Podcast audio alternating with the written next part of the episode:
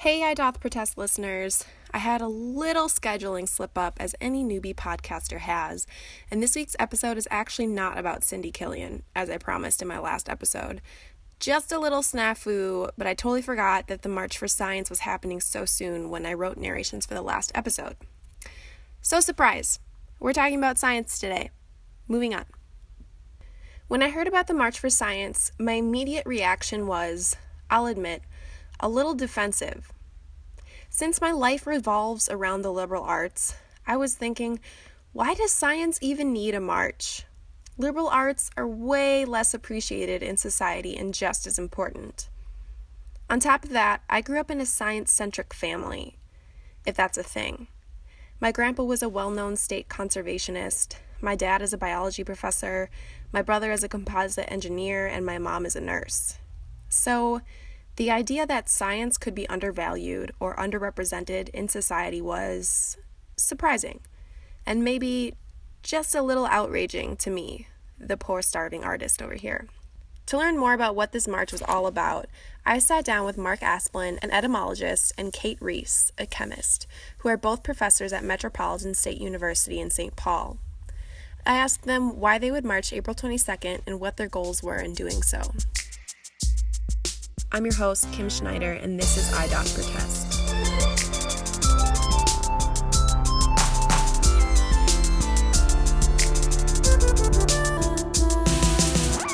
I am an entomologist. I study insect ecology. Uh, my background is um, I, when I was a kid, I was really into animals. Um, and it was first whales. Everything I wanted to study has gotten smaller. Mm-hmm. So I started out really into whales, um, and then originally was a real little kid. I wanted to be a zookeeper. My dad brought me into. He's like, I said, he said, "What do you want to be when you grow up?" And I said, "I, I want to be a zookeeper." My dad said, "You know what zookeepers do, son?"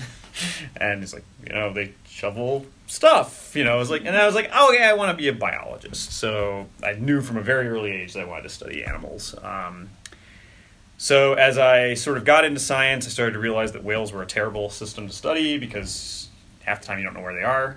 Um, they're really big. They're hard to, you know, I can't swim, so there were a lot of very well. There's a lot of problems with that.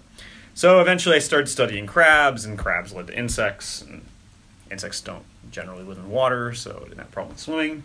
So that is uh, where where I got into things. So I've always been a lifelong.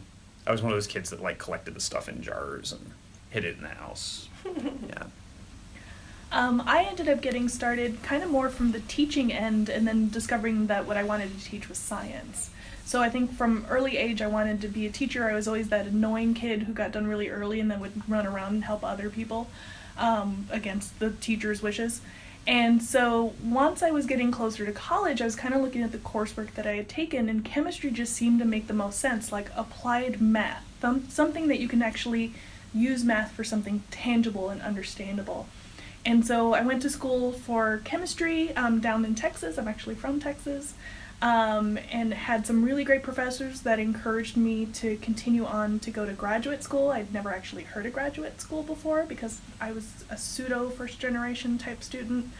Um, and so I went on to graduate school and studied um, material science. Again, that, that idea of something being applicable, applicable, and the idea that it has a purpose um, in solving problems. Uh, I think that's what really draws me to science and, and what I've kind of um, discovered as I went on this idea of maybe being a teacher and then realizing the science part of it is actually pretty cool too.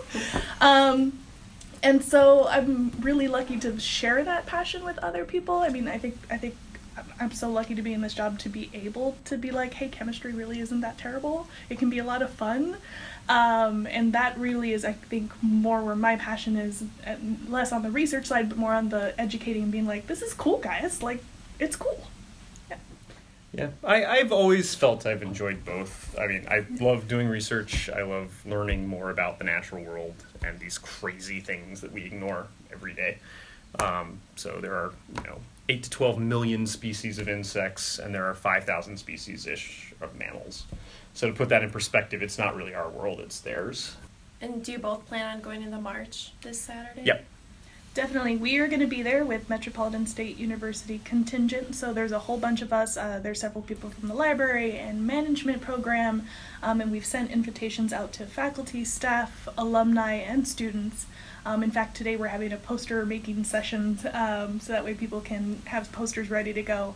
Because we really think it's super important that, you know, science doesn't just have to be for the scientists. I mean, you interact with science every single day. And so to be able to read the newspaper and understand what's going on, to be able to look at the back of a prescription bottle or, or food label and understand kind of what you're putting into your body, I think is just the basis of living. And so um, to really be represented there um, as Metropolitan State University, I think is is really important because you know we're we're doing the educating part, but it, it it's for everybody. And I think it could be argued that it's been a failing of scientists to not communicate why their work is important. I mean, these these things that have gone on on Twitter, like, do you know a scientist, and how many people don't know a scientist? I didn't and, know a scientist. Right, right, right. I mean, I think people don't know scientists, and so it's again, if it's if it's not relatable to people's lives, they're not going to think about it every day. And then when questions like funding decisions come along, it's not on the radar. Other things are on the radar, or at least more uh, more on people's radars than others. Other things. So I think it has been an issue where scientists have largely talked to each other. I think there's a big sort of, you know, the scientific community, you know, writes manuscripts, and those manuscripts are read in the jargon of science, so they're read by scientists and they're not as accessible. So that's why this whole SciComm movement of making sure scientific communication is a critical part because it's critical to survival of science. If science can't communicate its importance to society beyond simply the discoveries that it makes communicated among other scientists, then um, you know we shouldn't be surprised at some of these these outcomes that we see. Do you feel that um, science has had a less of importance in society recently or over the past couple of years? No, I think its importance is as strong as ever. I wonder sometimes if there hasn't been enough emphasis on training scientists to be good communicators in a, uh, to the general public. I, I feel like that's not something when you go and get a PhD in science you are ever really taught how do you relate this? Uh, we did have a great uh, person in our department who always asked during preliminary exams, right? So you go in front of your doctoral committee and they ask you a bunch of questions. They said, okay, imagine I'm a person on a bus. Tell me in five minutes why I should care at all about the work that you do. You know, and that, that makes you think because you have to sit there and go, what's my elevator pitch? What is my. This is all this research that I have invested a huge amount of time and energy and devotion to this little tiny area of scientific research, you know, that's my expertise. If I can't tell somebody why it's important, it's hard, you know, that's a critical part of this of the process and I, it's not taught it's not something that you ever really take a course in it's not something that, you, that your faculty mentor will necessarily ever tell you okay now remember here are the things you got to publish a lot you got to you get good teaching reviews, and really important, talk to people about science. Make sure that people understand the importance of what you're doing. And I think with um, a lot of the stuff that's been going on lately, and I hate to use the phrase fake news because that's thrown around a little too much these days. Um, there's been a lot of misinformation as to what is actually scientifically relevant and true. And so I think if we get better at communicating our message and what actually is true, and that sometimes new discoveries change what we learn about science. It's always ever growing, and that people can be okay with that. I think um, misinformation will go down, and people can be better educated about the choices that they make um, in everyday life and in supporting science and realize that we're not. Um, there's nothing malicious about it. We, we seriously are in the job of discovery and trying to get a better understanding and conveying that. What are you guys hoping to gain out of the march, or what kind of, I guess, effect are you hoping to have? I think my goal is to see people embrace a pro science message. I'm not really interested in the bigger sort of political front of this in terms of it's not about being negative towards one political party or anything else. What it's really about is emphasizing the importance of science to our daily lives, the importance of science in policymaking. That that not in terms of a political party. Science is is not about you know It's universal. it's universal, right? Any decision, right, that you're dealing with, for example, natural resources, there's a scientific component to that. What do we know about these resources? What do we know about how renewable we, they are? You know, what do we know about the economics of it? Um, these can all be, um, you know, there can be scientific principles that can be considered, and there are things that we know about these things, and we never want it to be the case where the scientific knowledge is buried because it's inconvenient, because it's um, it, you know, well, those facts are not convenient to some sort of narrative. That's not the way science works. Science is about throwing out bad ideas, right? That is the scientific method. It's you falsify a hypothesis and you move to the next one. Um, and I think that part of the confusion about science is that science is not is, is that, that is that's really what it is. It's it's a way of looking at the world. It's a philosophical approach to looking at things. Testable hypothesis, rejecting bad ideas, falsified ideas, even if they were originally good ideas, right? They may have been brilliant ideas, but they don't stand the test of data, and they need to be rejected in favor of, of newer ideas. And a little bit of my my selfish participation is visibility. I mean, one of the things that we've talked about is like, you know, people don't necessarily know scientists um, or know what it takes to be a scientist or or anything like that. So by participating and letting people know, hey, we have a science several fantastic science programs at Metropolitan State University. Hey, there's a bunch of students here getting great degrees going on to professional programs, graduate programs. Um, we're here and we can be that that choice for you or th- or that guide for you when you want to talk about science or learn science. Um, so I think participating with this group, I think that's really important because, you know, we are the only public four-year institution alternative to the U, and not everyone is built for the youth. It's a really great opportunity for us to really spread that message and show that we're present and we care about promoting this positive science message and that it can be for anybody. I think that, that that it can be for anybody is also really important. I think everyone can close their eyes and have a view of a scientist, and we're sort of. I think everybody has their cultural bias of what a scientist looks like. If they close their eyes, Well, Bill Nye the Science Guy. Bill Nye the Science Guy. That's what they see. Bill Nye the Science Guy. And I, one hope I get out of this march is that's not what you see. Is a sea of Bill Nye the Science Guy. You see the tremendous amount of diversity in people that practice or are passionate about the scientific method and science. Yeah. It's not just for one person, it's for It- everyone. right. Or one type of person. Yep. It's it's for everybody. You telling me that Bill Nye isn't the only scientist? right. And they don't all wear bow ties. In No, fact, we God. probably dress a little less snazzy Yeah. than Bill Nye No. of the time. No. I just want to back up to something you said.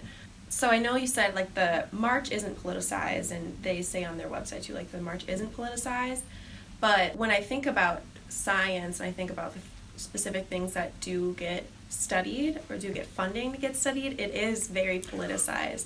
So how do you separate the two? I, I think, well, I, first of all, I think that that is something that has been an issue, the politicizing of science. I think this idea that, you know, that somehow certain scientific principles have suddenly become agendas of one political party and they're opposed by another.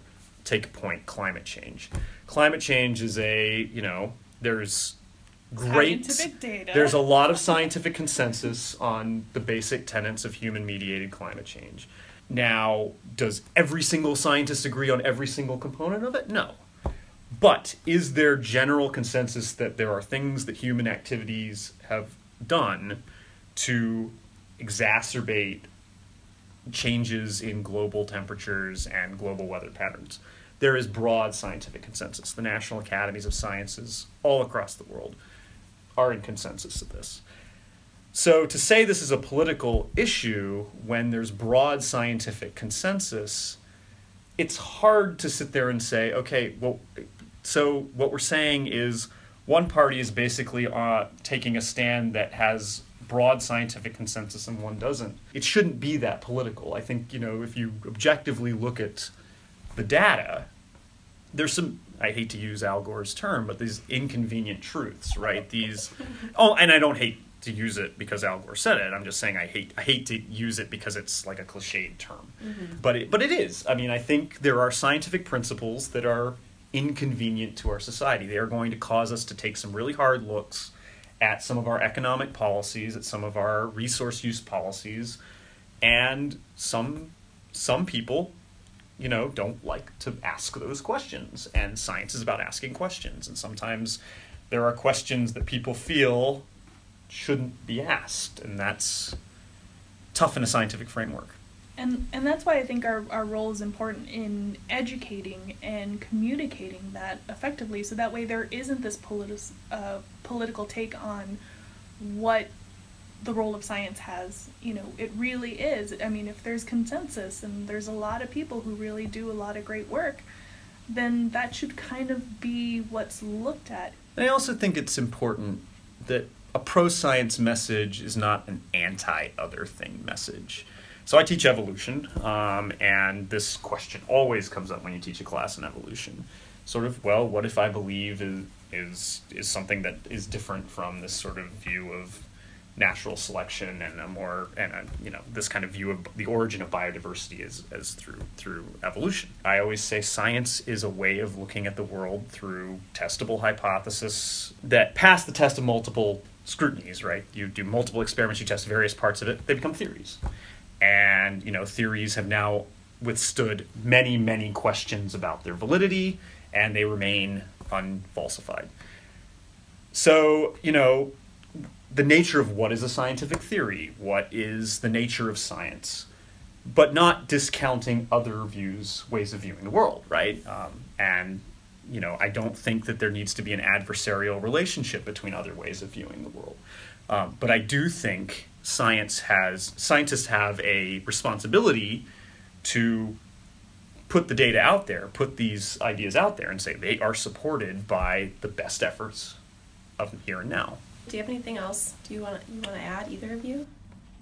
I guess don't be afraid of science. I, uh, yeah. you know, I, I think there's a lot of fear. Maybe you had a terrible teacher. That's usually what I get from my lower level classes. They're like, oh, I had the worst chemistry teacher. Ah, I hate it. And don't let that discourage you from still trying to find interest in it or try and find understanding in it. It's more powerful than you could ever imagine. I just want to encourage people to, to reach out, talk about science, read a little article here and there, learn some new stuff.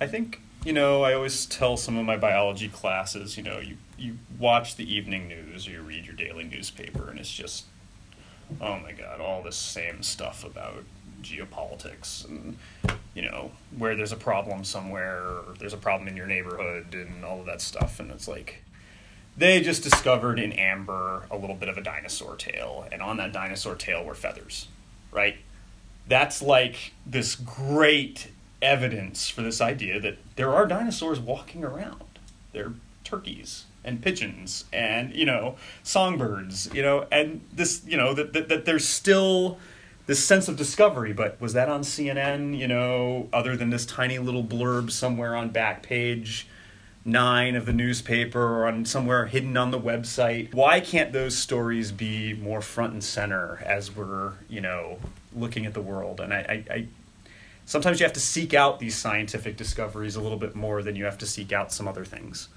Um, but it's worth it. It's worth it to seek these new discoveries out because new things are being discovered weekly and they are newsworthy.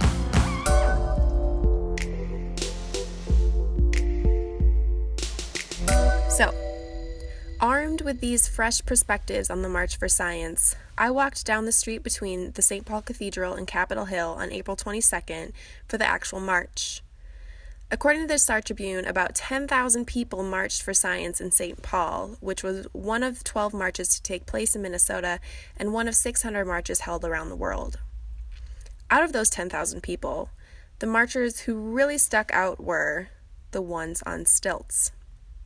You heard me right stilts. Aside from the fact that these three women on stilts were obviously several feet taller than all the other marchers, it was their extravagant, colorful costumes and what they were holding that really caught my eye. They each had a long pole with pink flowers made of tissue paper and head sized paper mache honeybees tied to the end.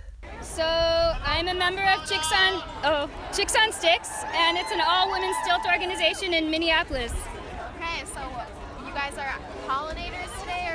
So so we also work all of us with Bare Bones puppets, and uh, Bare Bones does an annual pageant in the fall in St. Paul, Hidden Falls, and this last year every year it's a theme of death or around death and we were thinking a lot about bees this last year because bees have been really impacted uh, lately in huge ways and so we made these puppets last fall and then we had very good occasion to bring them also to earth day today because it's still an issue we're trying to help people to be aware pollinators are essential for life and we need to protect them and there's a lot of chemicals that are being used that are actually pretty dangerous for pollinators right now and so we're trying to raise awareness and to get people in an engaged but fun way to think about the pollinators that are really essential to our survival. Speaking of bees, protecting pollinators has become an environmental goal for some school districts. What brought you here today? My wife is an environmental magnet and she dragged me along. Yeah. What do you mean by environmental magnet? Well, what, you, what is your role, honey? A sustainability manager for my school. So. What school? Um, for the school district 197, West St. Paul, Mendota Heights, Amiga. Okay. So promoting, you know, energy savings, recycling, moving green. We just became a pollinator-friendly district, so we've got a plan to promote. Um, you know, smart, uh, taking care of our landscaping and stuff in a way that promotes pollinators. So the schools aren't getting their grass cut because the clover blooms early so the natural bees can feed on it and our church isn't getting its grass cut early now because Lisa's talking everybody into leaving a grass lawn so that the bees get a start to the year. So there's honeybees and natural bees, and honeybees are good, but the natural bees need help. Native, so that's that's yep. the native bees. So that's what she's focused on. Okay, and why do you guys care about science? Why do we care about science? Because science is the way we will help protect our planet, and that's our responsibility to protect the planet, and we need help doing that. And it's through science is that we help make a planful, intentional path to create a sustainable planet. Will this really count as a podcast about a protest without interviewing a few college students? This is Bree. So we all came from the College of St. Benedict and St. John's University. Um, there's like 40 something of us that came on a bus um, and I guess the reason I'm here is mostly to do with climate change. That's something I'm really passionate about, and I think it's important that we're looking at the evidence and the facts for that, and that people realize how important it is and how drastic it can change our like world. So. I'm Anna. I'm also here because of climate change. I'm a bio major, and I want to go to medical school, and I think it's just really, really important that people realize that science is real and it can really help us in our world. I'm Tony. I'm also from CSBSJU. I am a biology major as well, and I'm really excited about empowering young women to be involved in the science fields. Besides climate change, like what really inspired you guys to march today? Well, for me, um, a lot of it has to do with the election and everything that's been going on in news recently. I'm a poli sci minor, so it's something that I'm really passionate about. Um, and just the whole EPA and Trump's budget cuts and everything that has a direct effect on how we deal with climate is really concerning for me. And so seeing so many people here just really brings hope to me and to a lot of people here, I think. Yeah, I think I wish it wasn't this way, but the government has a lot of say in how much funding we have for science things and things like that, and now it's being threatened, so that worries me. And I think by events like this, people are empowered to do things and take action and make a difference. And I also talked to Jean Larson, an assistant professor at the University of Minnesota's Center for Spirituality and Healing. She also manages nature based therapeutic services at the Minnesota Landscape Arboretum. Her group of marchers traveled with a life sized, painted wooden moose on wheels as well as other cutout animals native to Minnesota wildlife. We did a program a couple of years ago called 30 by 30 30 minutes in nature each day for 30 days. It was a campaign to get the staff and students at the university out into nature to to enjoy the benefits, free and accessible benefits of just being out in nature, in the hopes that as you learn to appreciate nature, then you can take care of nature. So that's always our highest calling is for people to understand. But the therapeutic benefits of just being in nature are astounding. We're, the research is sharing with us that um, just being just 30 minutes in nature can help to restore your you know your creativity and your reduce your stress and um, so we're trying to get that message out in what we do. I'm an introvert, and it was a, I had to speak on behalf of the Earth, and so um, we decided as a staff that we would get together and make these puppets and uh, have this have the, the animals speak for us, um, and we speak for them. We're living in a very strange time, and it's so obvious that I mean, it's. I don't need to even advocate for science because science is is. It's a fundamental part of our democracy. it just seems so ironic that here we are, we're politicizing it, um, and so just was from an ethical and a moral standpoint on an individual level, but then also sharing our message that we have to take care of the earth because we. It's we breathe. I mean that's the only way we can breathe. You know, without the earth we don't breathe. It's kind of elementary. So next time, I pinky promise you will hear from Cindy Killian, who, in case you forgot, is a longtime LGBTQ and Indigenous issues activist and lifetime journalist. I'm curious to hear what you listeners think about the March for Science and what our guests had to say today. So, feel free to send your thoughts to I Doth Protest on Facebook, leave a review on iTunes, or send an email to idothprotestpodcast at gmail.com. I'll also be posting some pictures from the march to the I Doth Protest Facebook page, so be sure to check them out and like the page. Thanks for listening. I'm your host, Kim Schneider, and this is I Doth Protest.